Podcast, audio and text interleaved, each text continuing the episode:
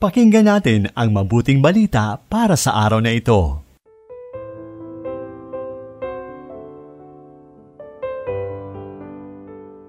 Mapagpalang araw ng Sabado, Kapanalig, dakilain ang Diyos nating mahabagin.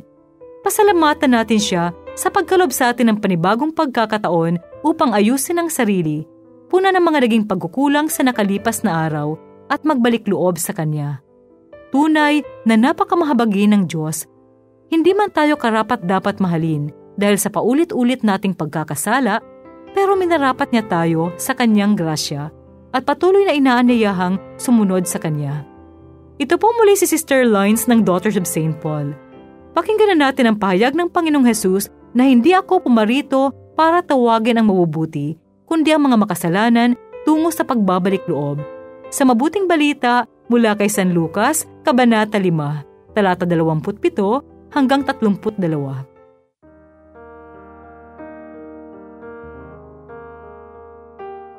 Nakita ni Jesus ang isang kolektor ng buwis na nagngangalang Levi na nakaupo sa paningilan ng buwis. Sinabi niya rito, Sumunod ka sa akin. Tumayo naman ito, iniwan ang lahat at sumunod sa kanya. Naghandog sa kanya si Levi ng isang marangyang handaan sa kanyang bahay at nakisalo sa kanila ang maraming kolektor ng buwis at iba pang mga tao. Dahil dito'y pabulong na nagreklamo sa mga alagad ni Jesus ang mga pariseo at ang mga guro ng batas na panig sa kanila. Ba't kayo kumakain at umiinom? Kasama ng mga maniningil ng buwis at ng mga makasalanan.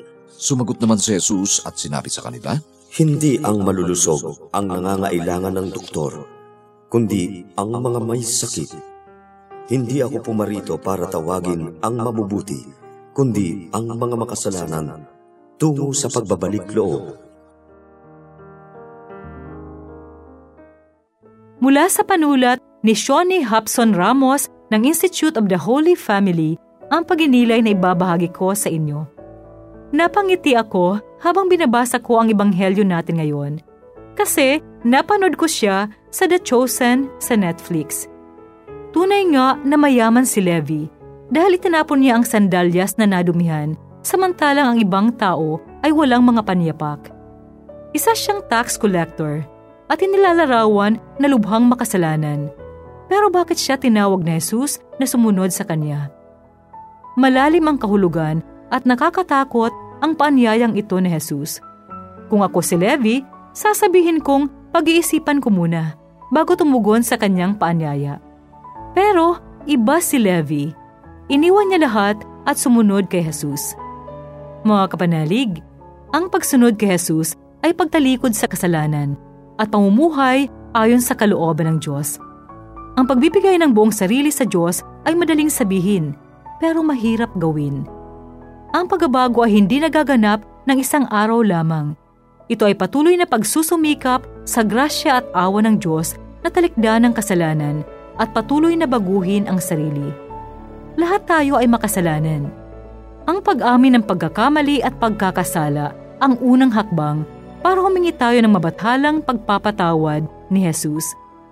Kadalasan kasi, tinitingnan natin na mas makasalanan ng iba kaysa sa atin.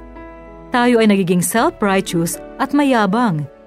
Naway magamit natin ang panahon ng kwaresma para sa ating pagbabalik loob sa Diyos para makasalo tayo sa kaganapan ng kanyang kaharian sa langit. Amen.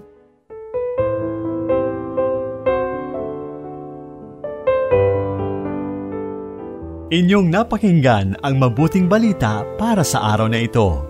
Hatid sa inyo ng Pauline's Radio.